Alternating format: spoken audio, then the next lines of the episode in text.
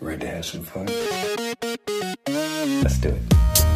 Hoi allemaal en welkom bij weer een nieuwe aflevering van De Makers. Ik ben Diede Vonk, zangeres en actrice. En sinds ik ook zelfstandig muziek en theater ben gaan maken, merkte ik net als veel van mijn collega-makers dat ik tegen een aantal dingen aanliep. Vragen als hoe krijg je je werk aan de man? Hoe hou ik mezelf productief? En wat doe ik als ik even geen inspiratie heb? Daarom ben ik deze podcast begonnen, waarin ik elke week een inspirerende maker interview en vraag om tips. Vandaag spreek ik Rachel Levy. Rachel tekent en illustreert en zet dat volop in voor haar eigen bedrijf Huis van Verbeelding. Daarmee helpt ze organisaties om out of the box te denken en meer creativiteit te gebruiken door middel van tekenen. Een beetje een andere maker dan anders dus. Ook organiseert ze op 22 november het festival Chaos in de Orde over meer creativiteit op de werkvloer. Ik volg haar al even op Instagram en ze heeft een prachtige feed waarin je gelijk een beeld krijgt van wat ze allemaal doet en maakt. Je ziet ook gelijk hoe zij haar creativiteit niet losziet van dingen als marketing en sales, maar dat juist integreert en van alles wat ze doet kleine kunstwerkjes maakt. Daar zullen we het uitgebreid over hebben in deze aflevering. Als jij deze podcast luistert, ben je hoogstwaarschijnlijk creatief. Maar bij het makersvak hoort tegenwoordig veel meer dan alleen maar creëren. Dus hoe zorg je nou dat je bij die andere aspecten van het ondernemen ook je creativiteit in kan zetten? En hoe zorg je dat je jezelf vrijmaakt om echt te maken wat jij wil? Rachel weet mega veel over deze onderwerpen en ik nam echt als een spons al deze bergen informatie in me op. Je zult horen dat ik alle informatie uit haar probeer te peuteren en overal heeft ze weer een interessant antwoord op. Een aflevering met een hoge informatiedichtheid dus. Heel veel luisterplezier, hier is Rachel Levy. Ik ben Rachel Levy en ik maak eigenlijk alles wat in me opkomt. Uh, maar vooral gericht op uh, creativiteit bij anderen stimuleren in hun werk. En meestal gaat het dan om mensen die een niet-creatief beroep hebben. En uh, de taal die ik daarbij inzet is tekenen. -hmm. Kan je dat nog iets meer uitleggen? Wat, wat doe jij precies? Nou, ik richt me vooral op mensen die uh, in hun werk heel veel overleggen, heel veel praten, heel veel vergaderen. Dus uh, ambtenaren, maar ook mensen bij grote corporates. En uh, die zijn heel goed in heel veel zeggen en tegelijkertijd heel weinig zeggen. En ik leer ze door de taal van tekeningen in te zetten in hun werk om veel meer tot de verbeelding van hun collega's te spreken. En um, ja, mijn eigen maakproces zit dus vooral ook in het creatief denken over hoe ik die mensen in beweging kan brengen door middel van creativiteit. Ja, en uh, nou, deze podcast is natuurlijk voornamelijk gericht op mensen die juist uh, wel een heel creatief vak mm -hmm. hebben en misschien iets minder zi- bezig zijn met die vergaderingen. Klopt. En uh, ja, maar eigenlijk juist misschien de andere kant weer lastig vinden. Hoe zij dat ja, hun creativiteit inzetten in dat zakelijke. Mm -hmm. hoe ja, heb jij tips hoe, hoe artiesten of kunstenaars dat zouden kunnen doen? Ja, ik denk het is natuurlijk altijd het dilemma van ben je autonoom als maker als je, als je heel erg je, een, een doelgroep voor ogen hebt waar je ook uh, ja, financieel inkomsten van krijgt. En ik heb het op een gegeven moment gewoon omgedraaid en gedacht, uh, hoe kan ik een leven creëren voor mezelf waarin ik heel vrij ben? Dus eigenlijk ook heel autonoom in de dingen die ik wil doen. En toen kwam ik erachter dat een voorwaarde is dat ik dus ook goed geld mag verdienen. Of in elk geval een succesvolle onderneming heb. Dus ik ben uh, ja, op een gegeven moment het gewoon gaan omdraaien en mezelf in eerste uh, instantie gaan zien als ondernemer, creatief ondernemer. En uh, ja, vervolgens daarmee de ruimte gaan maken om ook weer heel vrij te zijn. Om gewoon te doen wat ik leuk vind en wat in me opkomt. Dus ik denk dat, dat makers die uh, altijd met dat dilemma zitten van maak ik het nou voor mezelf of maak ik het voor een ander. Uh, dat het heel interessant is om te kijken van hoe kan ik een situatie creëren waarin ik echt dus voor mezelf dingen kan maken. En vaak is dat toch als je ook financieel vrij bent. Oh, dat is heel interessant. Dus jij kijkt, bekijkt het inderdaad echt helemaal vanuit de andere kant. Ja. Vanuit, ja, ik mag geld verdienen. Mm -hmm. En, uh, en, en hoe, hoe zorg ik dan uiteindelijk dat ik die creativiteit daar weer in kwijt kan? Ja, omdat als je, als je weet dat je financieel vrij bent, dan hoef je ook nooit keuzes te maken die gebaseerd zijn op nu, op het nu. Hè? Dus als je financieel vrij bent, dan kun je ook veel verder vooruit kijken. Of tenminste, dat heb ik zo ervaren. Mhm. Mm -hmm. en echt bedenken, ja, wat, waar wil ik naartoe? Ja. groeien of wat wil ik realiseren. Mhm. Mm -hmm. uh, en dan is er gewoon heel veel ruimte daarvoor, omdat je niet in het hier en nu op basis van geld of omdat je je studio uh, nog moet betalen of je atelier. Ja. eh, ja, niet op basis daarvan keuzes hoeft te maken. Want heel vaak is dat juist ook weer een soort eh, killer voor je creativiteit. Ja, Als je vanuit Ja. daar... eh, ja want Die dan, moet dan maken. moet je. ja. Ehm, en het is natuurlijk altijd lastig. Dus ik snap ook wel het dilemma hè, dat mensen ook misschien denken van ja, maar ben je dan echt een maker of ben je dan Mhm. autonoom? Ehm, nou ja, ik voel me wel heel vrij als ik gewoon een duidelijke doelgroep bedien en die eh, daar hele creatieve dingen in mag doen, maar ook dus zorg dat ik een bedrijf heb dat voor mij zorgt. Ja. Leuk, heel interessant. Ik wil daar echt veel meer nog over weten. Eh, maar ik ben eh, ja, ook wel benieuwd, hoe, hoe, hoe ben je hier gekomen? Hoe is jouw pad gelopen? Want je bent volgens mij niet begonnen aan een kunstacademie of iets, Nee, maar juist klopt. inderdaad... Nee, ja, ik ben, ik ben eigenlijk altijd maar gewoon gaan creëren wat ik leuk vond. Ik heb heel lang ehm, eh, in het theater dingen gedaan, zowel als speler als regisseur. Ik heb 15 jaar voorstellingen gemaakt. Dat was ook eigenlijk gewoon als autodidact, hoe dat, ja, hoe dat ontstond. Ah. ik had altijd Geen opleiding of iets ingevolgd. Nee, nee, eigenlijk gewoon de behoefte om dingen te maken en dan wegen zoeken om dat te kunnen doen. Dus eh, zelf misschien een zaal huren, ehm, wat mensen optrommelen, een muzikant erbij halen. Ehm, en, en ik heb dus een, een andere opleiding gedaan, eh, communicatiewetenschappen.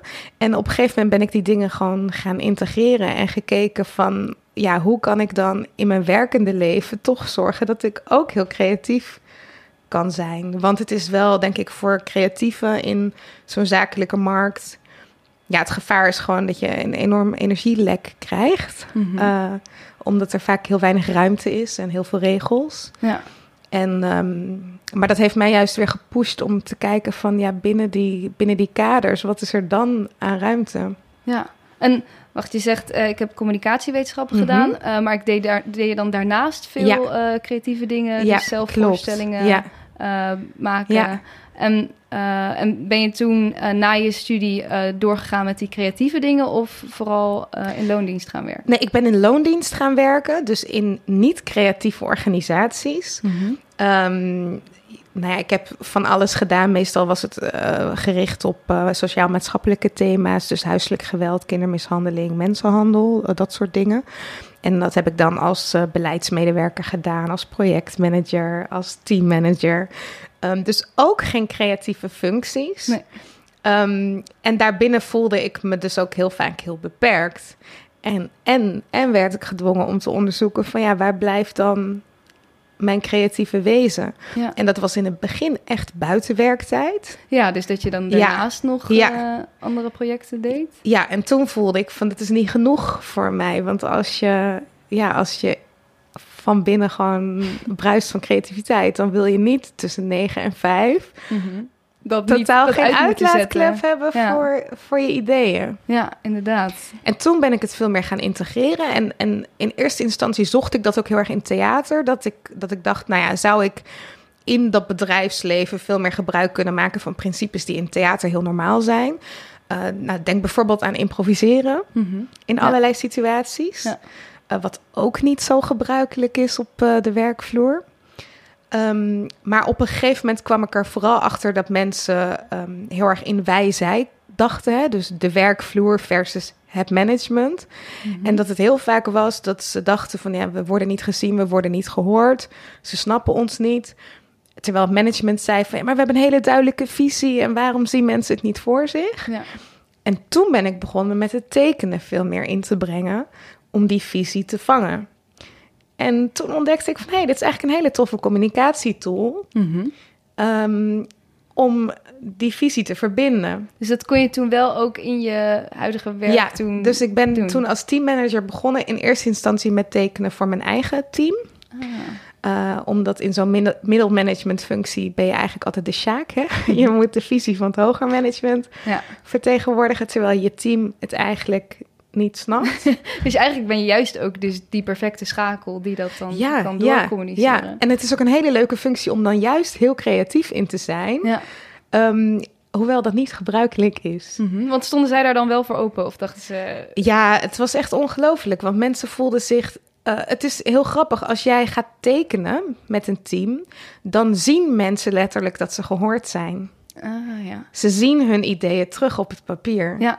Ja, want je kunt het wel zeggen, maar eh, dan, ja, Ja. dan is het nog geen realiteit dat Ja. het echt iets mee gebeurd wordt, gaat gebeuren. Ja, dus dat ze dat, ze, eh, dat zien, maar dat ze ook met elkaar een gezamenlijk beeld kunnen vormen. Mhm. Dat ze ook kunnen zien van, hé, hey, ik zie iets anders dan wat ik dacht. ja, ja, ja. Eh, dat, dat maakt ook dat je een veel beter gesprek hebt. ja. En toen was het effect dat mijn collega's ook wilden dat ik een keer bij hun in het team kwam tekenen. Oh, En toen goed. wilde het hoger management ook wel eens dat ik bijvoorbeeld een beleidstuk vertaalde in tekeningen. Ah. En op een gegeven moment was ik meer bezig met het tekenen dan met het eh, aansturen van mijn teams. Ja, En dat was voor mij de reden om helemaal als creatief ondernemer verder te gaan. ja. En nog heel even terug, want je vertelde dat je theaterdingen hebt Mhm. gedaan. En ehm, hoe, hoe is dat tekenen opeens dan daar doorheen gekomen? Ja, dat, dat is dus echt min of meer bij toeval zo ontstaan. Dat ik, ehm, eh, dat ik ten eerste ontdekte dat je tekeningen kon inzetten in zakelijke context. Heb je dat gewoon geprobeerd? Of waar nou, het is wel een, iets wat het laatste, nou, zeker vijf, zes jaar in Nederland in opmars is. Mhm. Maar het was iets wat bijvoorbeeld in de Verenigde Staten al heel veel wordt gebruikt door consultants. Nou, en wij hobbelen daar een beetje achteraan. En toen ik hoorde van dat fenomeen, toen dacht ik, oh ja, ik, ik heb al heel lang niet getekend, zeker tien jaar niet. Maar volgens mij kan ik het wel. Hm.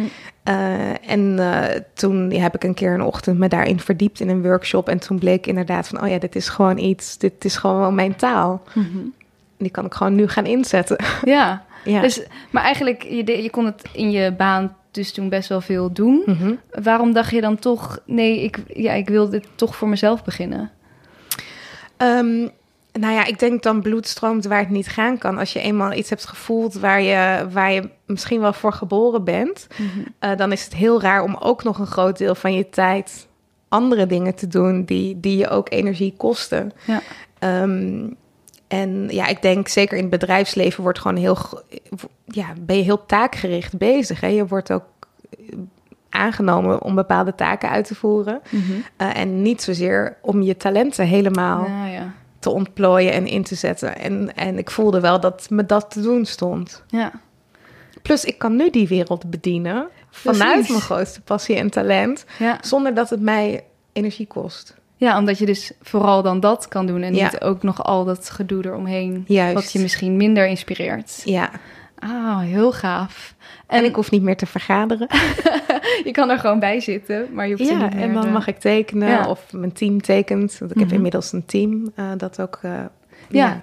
in het bedrijf werkt. Ja, want wanneer was dat ongeveer dat je dacht, ik ga nu voor mezelf beginnen? Ik heb eh, anderhalf jaar geleden mijn baan opgezegd. Oh, dat is nog super kort eigenlijk. Ja, klopt. Ja, en daarvoor was ik wel al anderhalf jaar ehm, bezig met op te bouwen.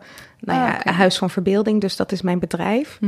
Eh, naast mijn baan. Dus ik Ja. ben steeds een paar uur minder gaan werken.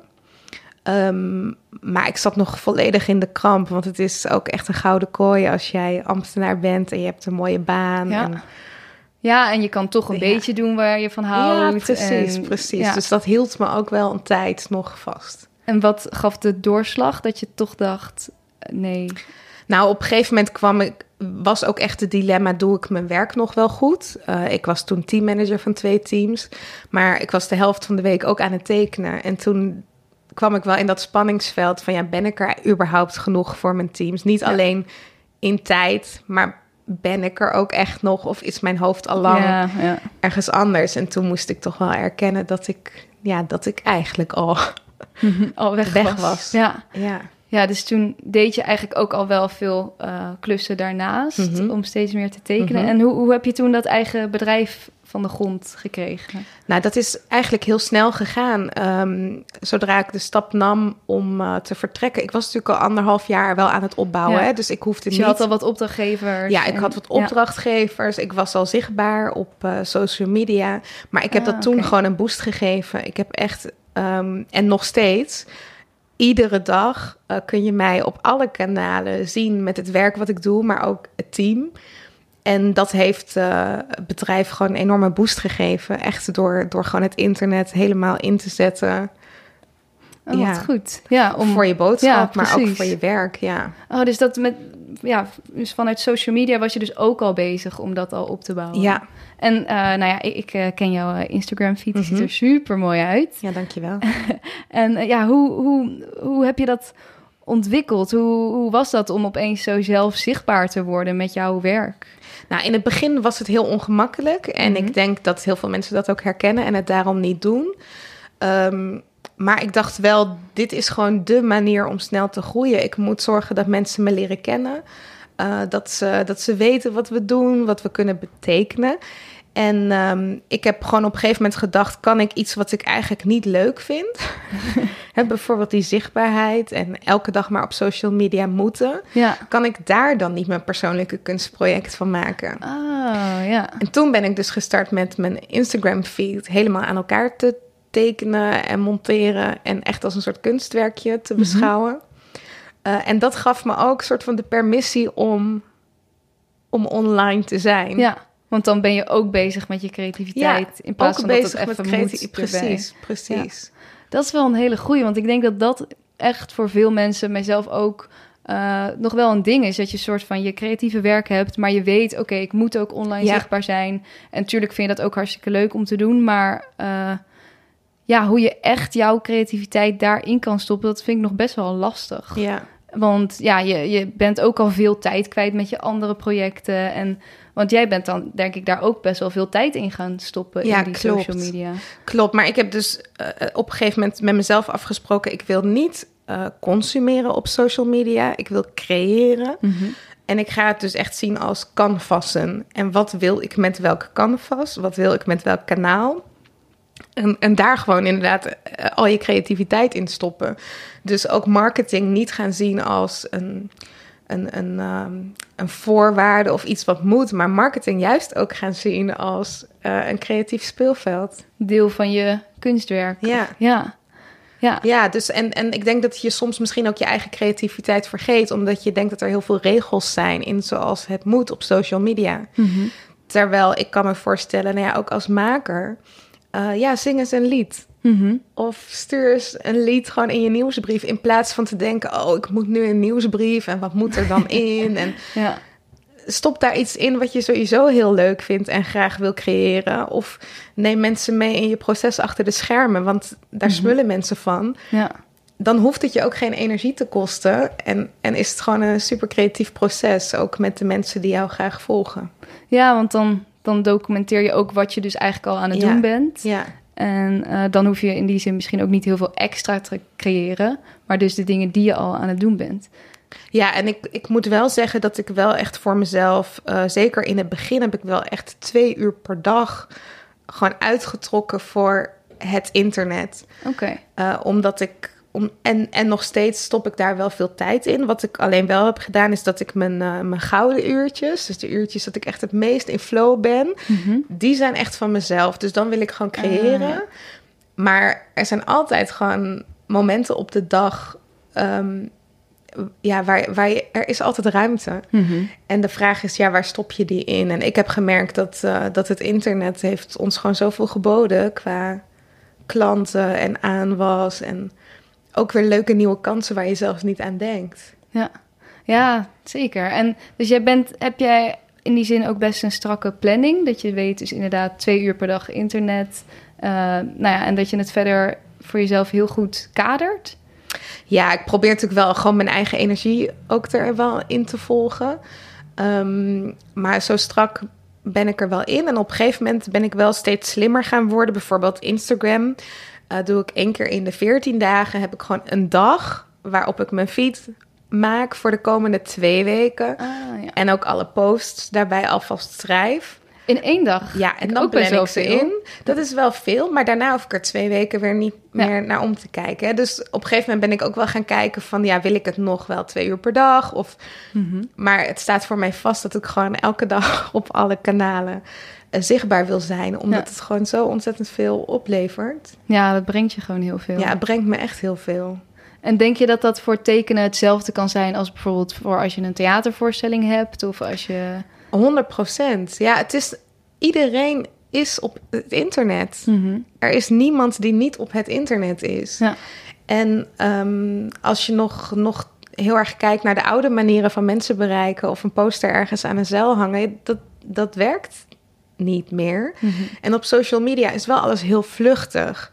Dus als jij één keer in de week zichtbaar bent op social media, ja, een heel klein deel van de mensen ziet dat op dat moment. Ja. Ja, hoe meer je zichtbaar bent, hoe meer je Ja. gezien wordt. Hoe vaker. Ja, en hoe persoonlijker je het ook maakt, Ja. hoe, dan wordt het ook een soort real-life soap. Mensen haken aan, dus ook met een voorstelling is natuurlijk geweldig als je al vroeg in het proces begint met documenteren. Ja. En ook gewoon deelt eh, ja, wat je dan samen eet tijdens zo'n repetitie. En Of wat er misgaat. ja, of of wat er ja. misgaat. Of, of ja, het is gewoon heel erg leuk voor mensen om daarbij betrokken te zijn. Ja. ja, nee, dat denk ik zeker ook. Ja, dat- het is gek dat, daar, dat je bijvoorbeeld dan op een podium... Dat, dat je daar helemaal... Dat je het heerlijk vindt om dingen te delen. Mhm. Terwijl social media natuurlijk ook een soort podium is. En dat we dat dan opeens heel eng vinden allemaal. Ja, maar dat gaat over jezelf. Hoe bedoel je? Nou ja, op een podium, dat is natuurlijk een heel mooi voorbeeld. Eh, dat, dat is op een bepaalde manier een, een veilige plek. Want je Mhm. bent natuurlijk kwetsbaar, maar je bent ook in een, in een rol. Ja. En eh, ik denk dat dat hetzelfde is met het werk wat je hebt gemaakt. Hè. Vaak, vaak als mensen bijvoorbeeld een schilderij hebben gemaakt. Tuurlijk is het kwetsbaar als anderen er naar kijken. Maar op een bepaalde manier ben je er misschien al van onthecht, omdat Ja. het er al is. Maar jouzelf delen, Mhm. Ja, dat is het inderdaad. ja, dat, je kan je niet ergens achter verschuilen. Mhm. Maar ook daarin, je hoeft natuurlijk niet alles te delen. Nee, tuurlijk. Het hoeft niet... Ik eh, deel ook alleen de dingen waarvan ik denk, nou, dit, dit vind ik fijn. Precies. Ook om te laten zien. Ja. ja, precies. ja.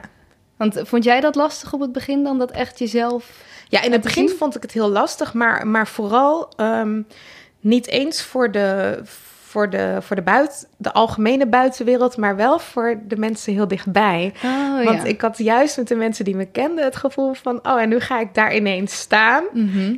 En ja, is dat niet een beetje raar als Ja. ik nu ineens overal zichtbaar ben? En dat was het ongemak. Ja, dat is heel herkenbaar. Maar ja, wa- wat, hoe komt dat dan toch? Hè? Dat je dan toch voor de mensen die je het beste kennen, omdat ze jou niet in die rol kennen misschien. Mhm. Ja, precies. Ja, die Eh. zijn het niet, misschien niet van je gewend nog. Mhm. Of, of je gaat ineens natuurlijk heel andere dingen delen. Hè? Als, jij, als ik met vriendinnen zit te praten, heb ik natuurlijk heel andere gesprekken dan wanneer Ja. ik op social media mijn visie deel. Ja, ja.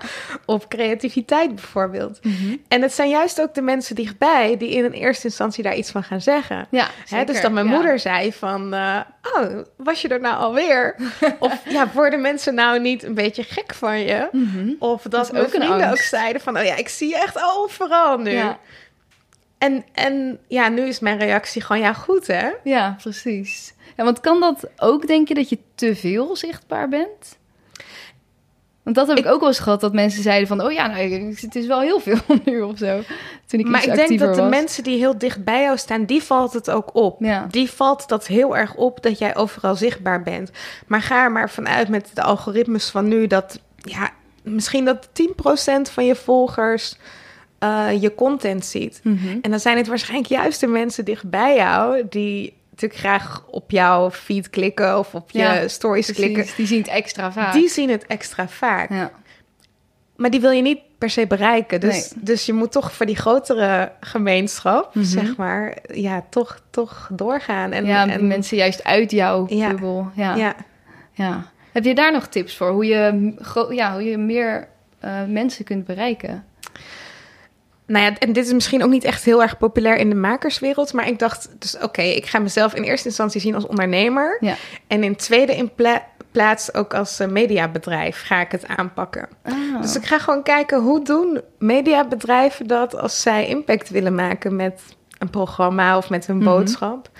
En ik ben gewoon ja, die principes gaan, gaan toepassen. En, en het leuke is, mijn bedrijf is vrij snel gegroeid. En nu hoef ik al die dingen ook niet meer zelf te doen. ja. Dus heel veel kan ik nu ook uitbesteden. En dat is ook het spelletje. En, niet iedereen heeft daarin dezelfde ambitie natuurlijk.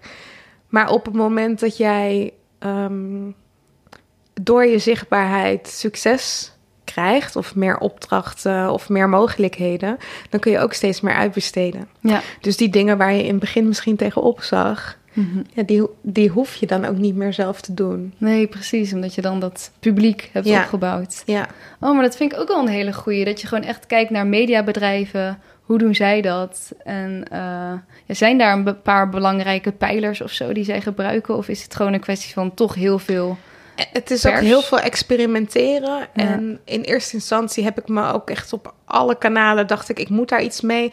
En nu wordt dat ook steeds minder. Want ik ben er ook achter gekomen. Ja, ik ben gewoon geen YouTuber. Oh ja, Dat ja. moet ik ook niet doen. Maar als Ja. jij wel een YouTuber bent, ga dan vooral dat heel veel doen. Mhm, ja, ja. Kijk, ook dus inderdaad experimenteren wat er bij jou past. Ja, Twitter, eh, daar kom ik liever niet op. Ik vind het veel te negatief. Dus Mhm.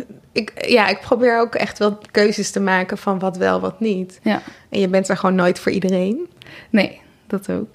Ja. Maar ik denk zeker in deze tijd dat er zo ontzettend veel informatie is. Als jij wil opvallen als maker, als jij een volle zaal wil, eh, als jij werk wil verkopen waarmee je weer een groter atelier kan. Het is gewoon zo zonde als je je verstopt. Mhm. En alles is gewoon heel vluchtig in deze tijd. Dus je moet, je moet eigenlijk een beetje gas bij. ja, ja, dat is het. Ja. Ja. En eh, ben je soms bang geweest dat als je dan te veel op dat ondernemerschap richt, dat daardoor je, eh, nou ja, wat je maakt, eh, Mhm. daaronder zou komen te lijden?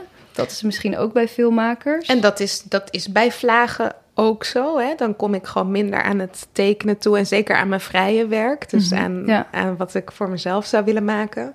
Aan de andere kant wordt er ook weer een nieuwe laag van creativiteit aangeboord. Omdat ik nu merk dat ook het ondernemerschap zelf je heel creatief kan maken. Ja, ja dat, je dat, dat is ook een, een soort spel waarin Dat je... is ook een soort ja. spel. Ehm, ik ben bijvoorbeeld dit jaar voor het eerst een festival aan het organiseren voor Mhm. organisatievernieuwers. Ja, Een heel groot festival met meer dan twintig workshops.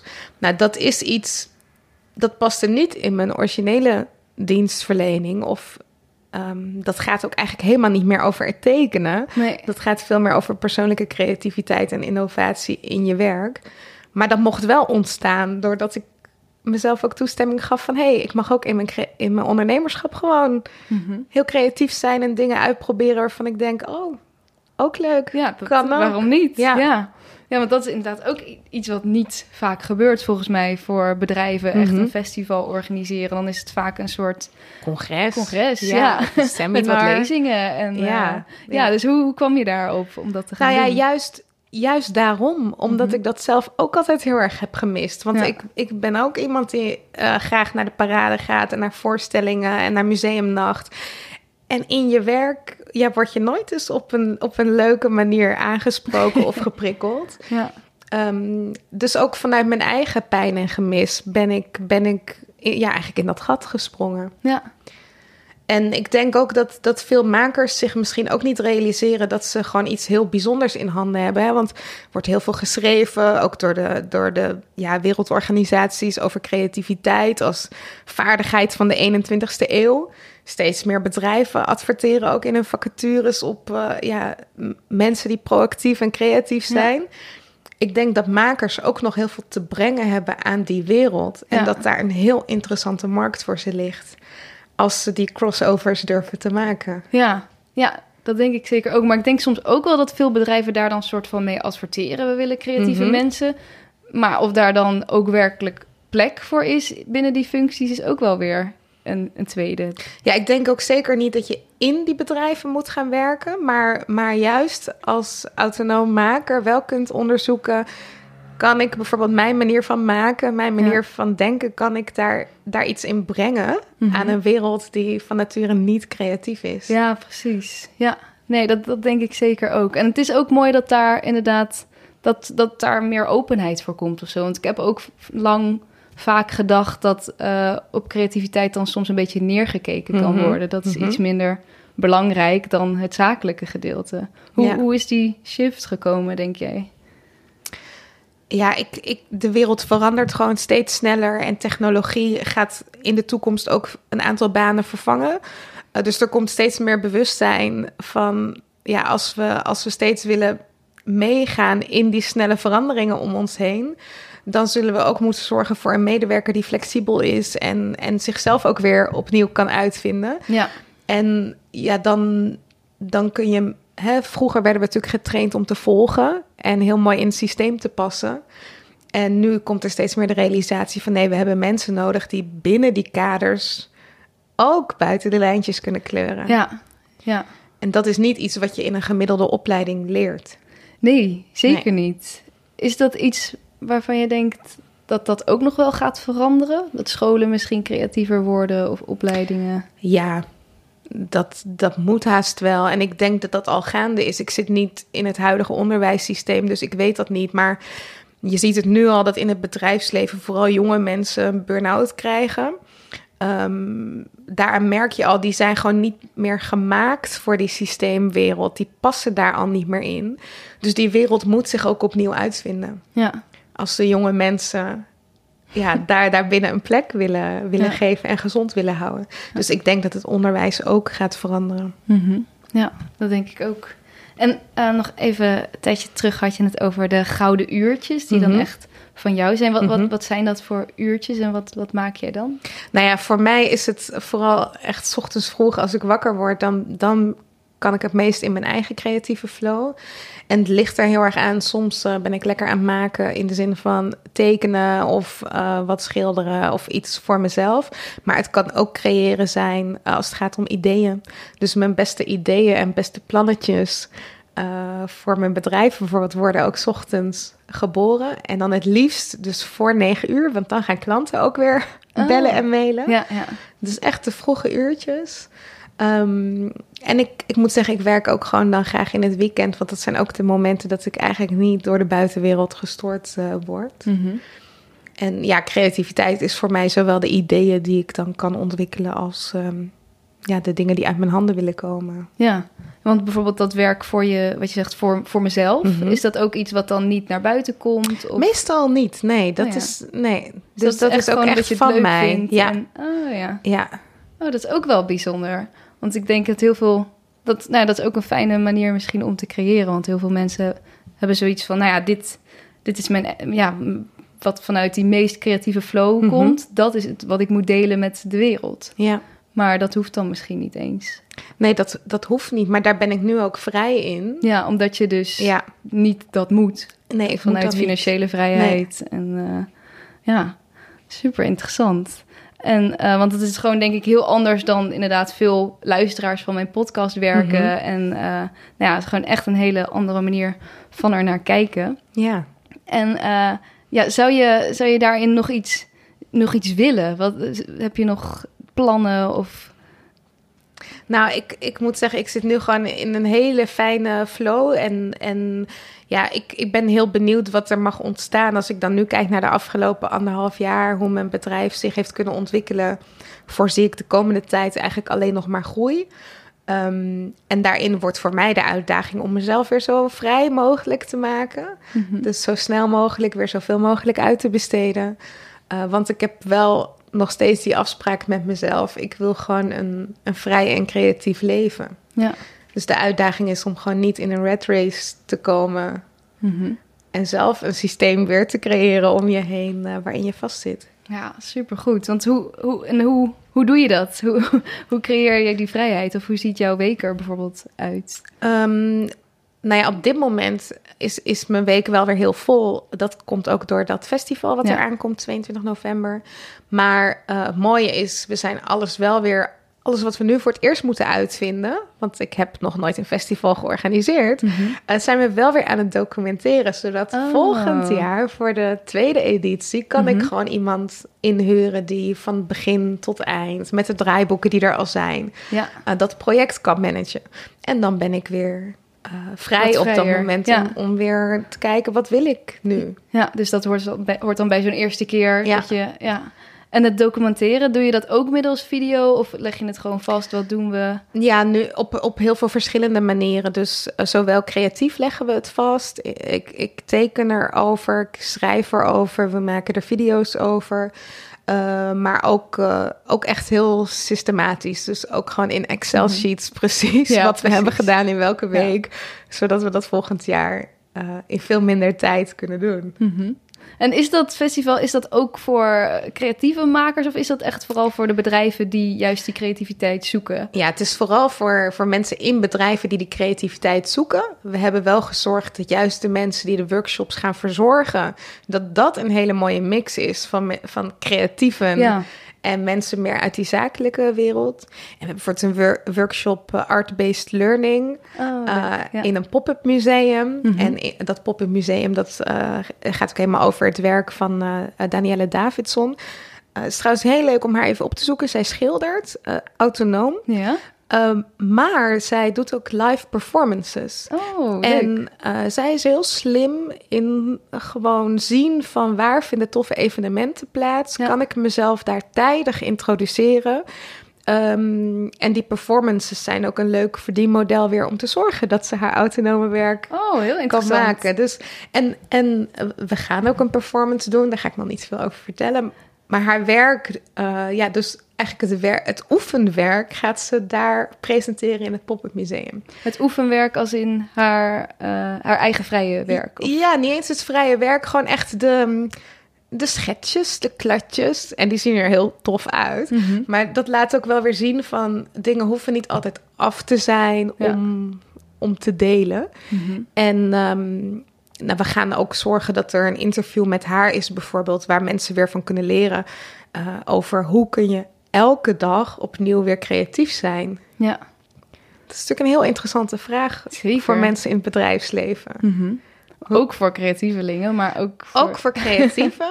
Ja. Eh, maar dus ook om je daarvan bewust te worden dat je echt iets te brengen hebt. Ja, mooi. Ja. En om het even terug te brengen naar de, de, de makers. Hoe eh, heb jij ook wel eens... Want het lijkt alsof jij een soort onuitputtelijke bron hebt Mhm. van creativiteit. heb je ook wel eens dagen dat je dat minder hebt? Of, ja, tuurlijk. En hoe, ja, hoe kom je toch in die flow? Heb je daar... Ja, het zijn een soort seizoenen. Het, het is ook, ik vind het altijd kip-ei. En ik denk dat veel makers het herkennen. Soms zit je gewoon niet in flow, maar moet je ergens weer beginnen. En dan komt die wel weer. Ja. Eh, dus ik dwing mezelf ook gewoon om te gaan zitten en iets te doen. Mhm.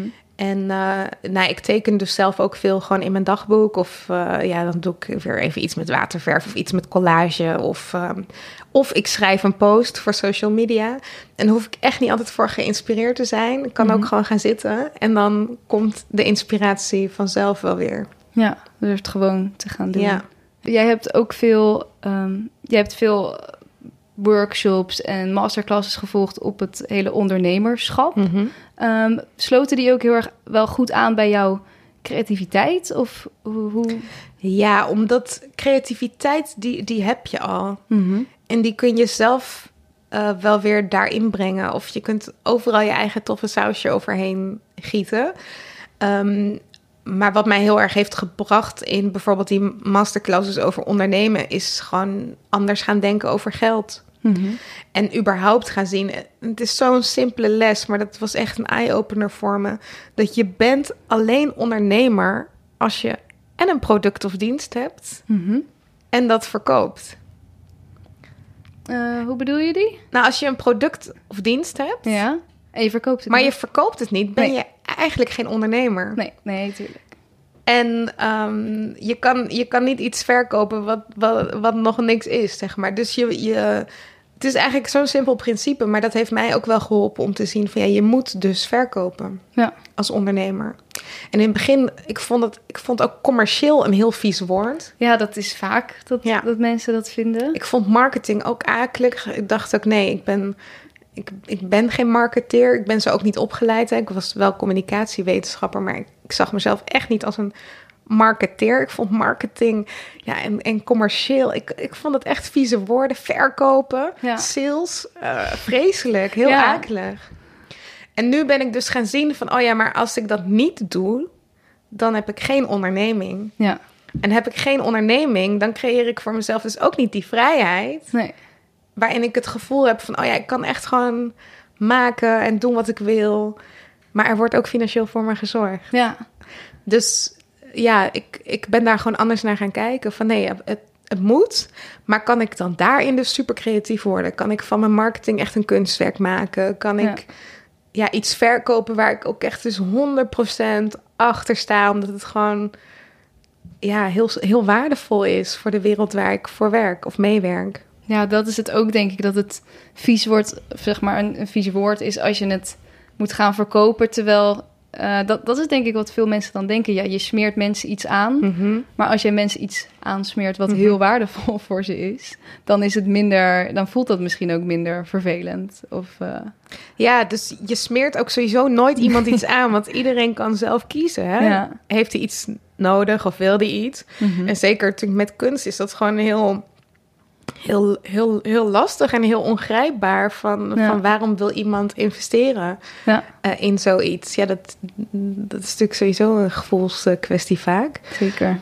Maar ik denk dat dat nog wel een goede tip is om echt los te laten dat verkopen iets vies is. Ja, maar eh, heb je ja, concrete dingen waardoor dat bij jou is ge, geshift? Nou ja, door het gewoon echt dus heel leuk te maken. En ik merk nu voelt het ook niet als verkopen, want mensen kopen zelf. Mensen Mhm. kopen zelf Ja, omdat ze eh, gewoon helemaal enthousiast zijn over de dingen die ze zien, die ze horen.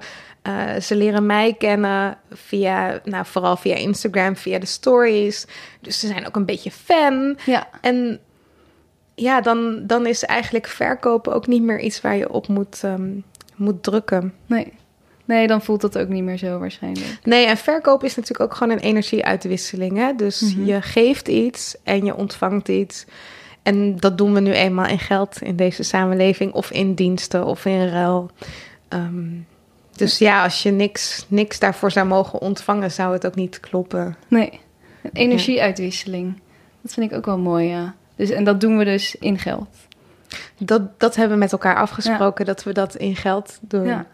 Maar geld is maar bedacht, hè? Het is een ruilmiddel van Ja. ja. geven en ontvangen. Precies, waarin je die waarde dus in ja, een... je geeft ja. waarde en je ontvangt daar een andere waarde voor terug. Precies. En het mooie is, als jij eh, naar de bakker gaat, vind je het ook niet raar als jij een brood koopt, dat je daarvoor betaalt. Ja, Maar we doen vaak zo moeilijk als het gaat over onze creativiteit, om daar ja. Ja, prijs aan te hangen. Dat is het, omdat je het dan leuk vindt, Mhm. eh, zou je er geen prijs voor mogen vragen. Dat is vaak het gevoel. En het is natuurlijk ook het gevoel dat de wereld je wel een beetje geeft, omdat er heel vaak op creatieven ook een beroep wordt gedaan om Mhm. dingen gratis te doen. Ja. Doe jij nog wel eens dingen gratis? Nou, alleen ja, maar dan, dan is het echt voor een goed doel. Ja. eh, waarvan ik ook voel, ja, energetisch zou ik ook alleen maar willen geven. Zonder mee- iets te ja. ontvangen.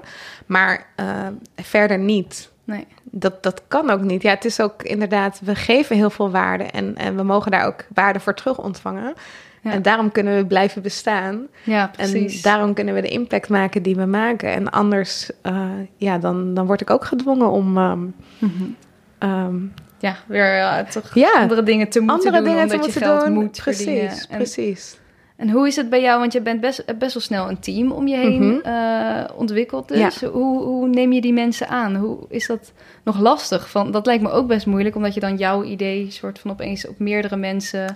Ja, klopt. In het begin vond ik het wel lastig, omdat ik ook dacht, ja, mensen willen mijn werk of mijn stijl of mijn Mhm. handschrift. Ehm, maar ja, ik ben daar vrij snel van afgestapt door toch gewoon te verkopen van wij helpen met visualiseren. Eh, en niet te verkopen, oh je krijgt het handschrift van Rachel. En ehm, we tekenen ook allemaal heel anders. Maar ik vind dat juist ook weer heel waardevol. Dat mensen ook weer met verschillende tekenaars kunnen werken. Ja, dus ze hoeven niet jouw stijl te kopiëren? Of, Nee. eh, nee. Nee, Ah, ja. Nee, dus in die zin ehm, was dat wel goed mogelijk.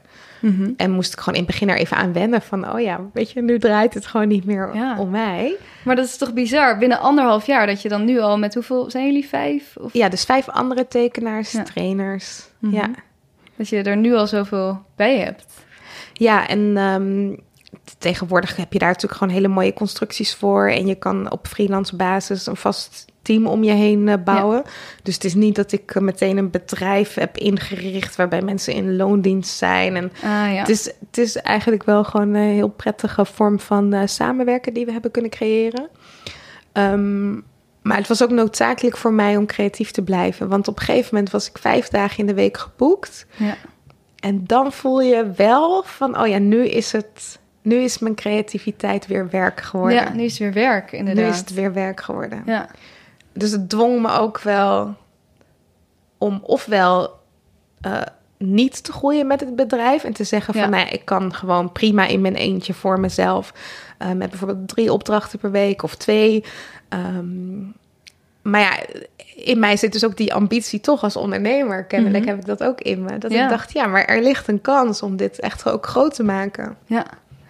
Zit dat Ja. ondernemerschap in je, denk je? Ik wist het niet, want ik kom helemaal niet uit een ondernemersgezin. En bij ons werd echt gevierd als je een vast contract kreeg. en precies. Ehm, ja, nee, met een hypotheek en, en, en pensioenvoorziening, alles veilig en zeker en, en vooral plannen.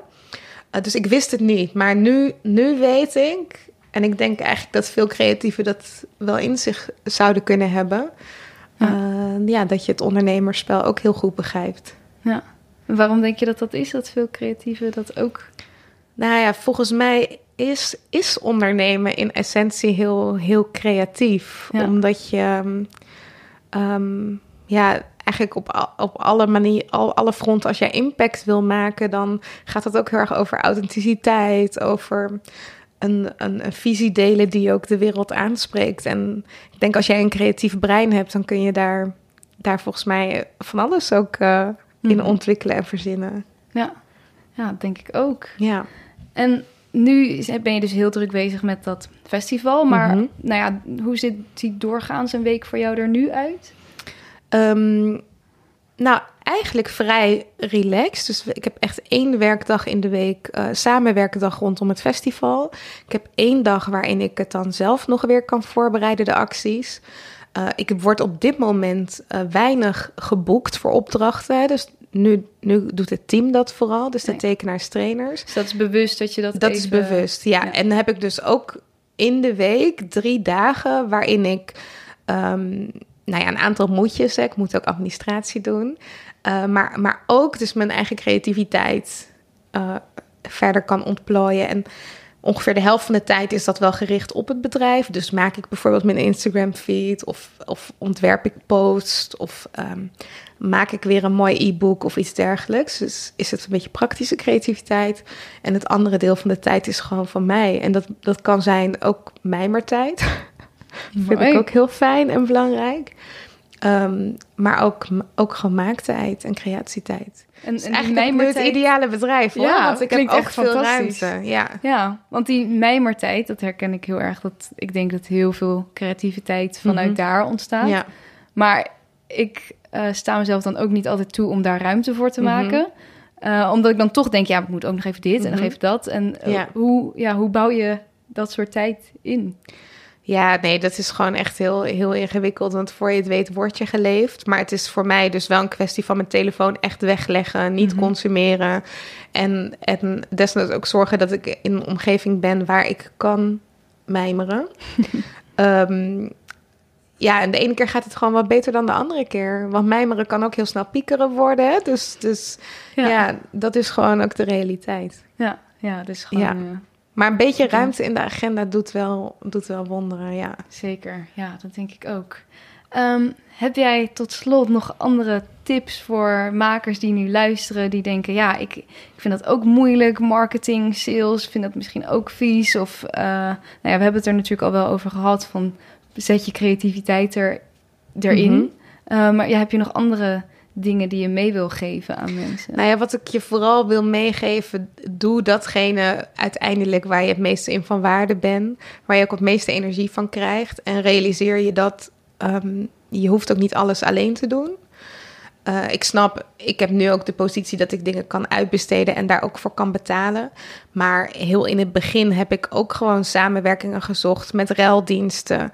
Waarin je, waarin je kon zorgen dat, dat ehm, een aantal dingen waar je misschien zelf niet het beste in bent, wel voor je werden gedaan in ruil voor een ander soort dienst. Dus probeer ook voorbij jezelf te, te kijken. Ja, dus je hoeft niet alles Je hoeft zelf niet te alles kunnen. zelf te kunnen. Ja, want dat is het natuurlijk ook. Als je ondernemer bent, moet je dat wel opeens dan allemaal zelf gaan doen. Ja, En eh, en dat is gewoon ook niet, dat is ook niet reëel, want Nee. niemand kan alles. nee, Ehm, dus ga het ook leuk vinden om mensen toe te laten. ja. ja. ja. Mooie tip, denk ik. Eh, is er nog iets dat je kwijt wil over je festival uh, of over boeken? Of... Nee, ja, ik hoop eigenlijk ook wel dat ik, dat ik makers heb kunnen prikkelen om toch eens hun eigen ondernemerschap onder de loep te nemen. Om, om ook te kijken van, oh, heb ik eigenlijk al de mindset van een ondernemer? En kan ik mezelf veel meer vrijmaken door een aantal dingen misschien wat slimmer te doen? Um, en zo echt de maker te zijn die ik wil zijn, zonder dat ik het gevoel heb van, uh, oh help, aan het einde van de maand kan ik dan mijn rekeningen nog wel betalen. Ja, ja nou, hele, heel mooi om mee te geven. Heb je nog iets, hoe, ze, ja, hoe ze dat kunnen doen om... Uh... Ja, nou niet alles tegelijk willen, maar ik, ik, ik moet wel echt zeggen, gebruik de kracht van het internet. Ja. Ja. Ja, dat heeft jou gewoon heel veel gebracht. Ja. Ja, denk ik ook hoor. Dat daar uh, ook voor de makers podcast nog veel te winnen is. Mhm. nou, ik wil je in ieder geval heel erg bedanken. Waar kunnen mensen jou vinden? Instagram, Rachel Levy. En mijn bedrijf heet Huis van Verbeelding. Oké, heel erg bedankt. Dat was hem weer. Echt super interessant hoe Rachel kijkt naar het creatieve vak en ondernemerschap. Ze gaf me inzichten die ik echt nog nooit eerder heb gehad.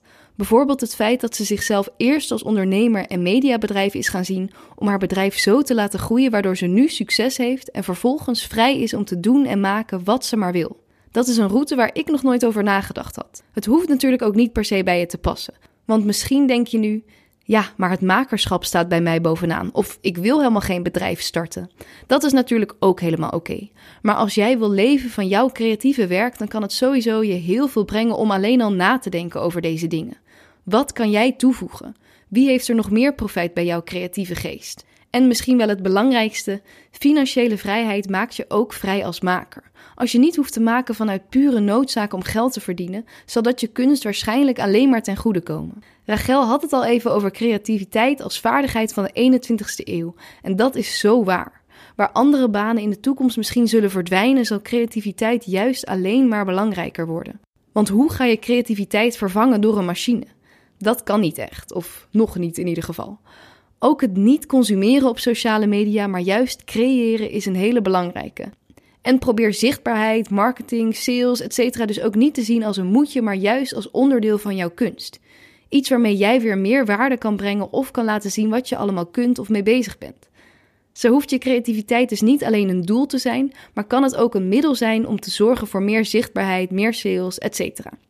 Volgens mij zaten er nog wel honderd andere dingen in die ik ook op kan noemen. Maar ik ben heel benieuwd naar wat het meest met jou resoneerde. Wat was voor jou een eye-opener? Ik ben vooral actief op Instagram, dus deel daar dat zeker met me. En ook heel fijn als je het deelt met anderen waarvan je denkt dat die er misschien weer iets aan kunnen hebben. Heel veel dank Rachel voor je wijze lessen. Heel veel succes met je festival en al je mooie werkzaamheden. Check Rachel op haar sociale kanalen om gelijk te zien hoe ze alles wat ze hier vertelde heeft geïntegreerd. Tot volgende week. Vond je dit een leuk gesprek? Abonneer je dan op de podcast en volg de Makers Podcast op Facebook en Instagram. Delen en reviewen is heel erg fijn en laat het me vooral weten als je nog gasten of vragen hebt die je graag wilt horen. Volgende week staat er weer een hele bijzondere, inspirerende gast voor je klaar. Deze podcast werd gemaakt door mij, Diede Vonk, en de muziek is van David Zwarts. Tot volgende week bij De Makers.